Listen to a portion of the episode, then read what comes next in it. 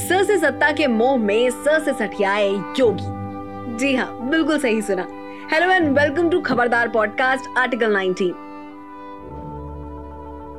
अरे, इतना हैरान क्यों हो रहे हैं? ये कोई ब्रेकिंग न्यूज़ थोड़ी है? आपको नहीं पता? कोई नहीं, मैं बता देती हूँ। अपने मुख्यमंत्री की कही गई बातें तो वैसे भी याद रखनी चाहिए। क्या पता कब कहाँ ज़रूरत पड़ जाए। अगर आपको याद हो तो दोबारा देश का प्रधानमंत्री बनने के बाद मोदी जी ने अपने मंत्रियों को सलाह दी थी। कि पुराने मंत्रियों के अनुभव से कुछ सीखें और बेवजह बयानबाजी से बचें। पर विडंबना तो देखिए, ना इस बात पर खुद मोदी जी अमल करते हैं और ना ही इनका कोई मंत्री। अब योगी आदित्यनाथ को ही ले लीजिए। जनाब की ज़ुबान है या बेलगाम घोड़ा, समझ ही नहीं आता। वायरल हुए वीडियो में योगी ने कहा था कि अगर वो एक हिंदू लड़की को ले जाएँगे तो हम सौ मुस्लिम लड़कियों को उठाएँगे।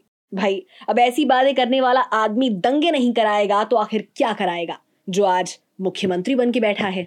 इतना ही नहीं, योगी आदित्यनाथ ने यह भी कहा था कि अगर उन्हें अनुमति मिले तो वो देश के सभी मस्जिदों में गौरी गणेश की मूर्ति स्थापित करवा देंगे। वैसे इन्हें मौका मिले तो ये क्या क्या कर देंगे, इन्हें खुद भी पता नहीं होगा। लेकिन आप और मैं तो समझ ही सकते हैं।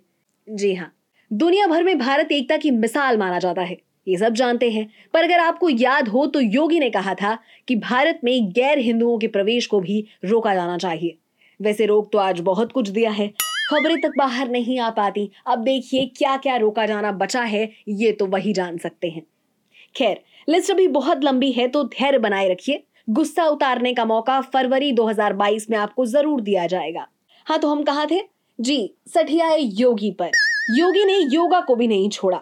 विवादित बयान देते हुए कह दिया कि जो लोग योगा का विरोध कर रहे हैं, उन्हें भारत छोड़ देना चाहिए।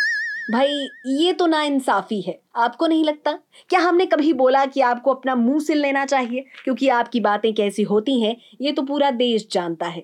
बस्ती में एक रैली के दौरान योगी आदित्यनाथ ने यह भी कहा था कि सेक्युलरिज्म देश की सुरक्षा के लिए सवाल बनता जा रहा है।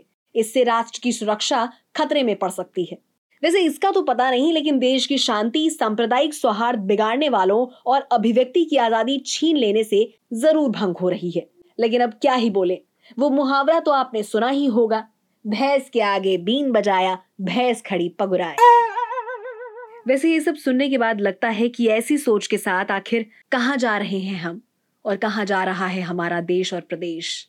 अगली बार फिर हाजिर होंगे कुछ ऐसी ही सच्ची बातों को लेकर। तब तक खुश रहिए, मुस्कुराते रहिए और हमें सुनते रहिए।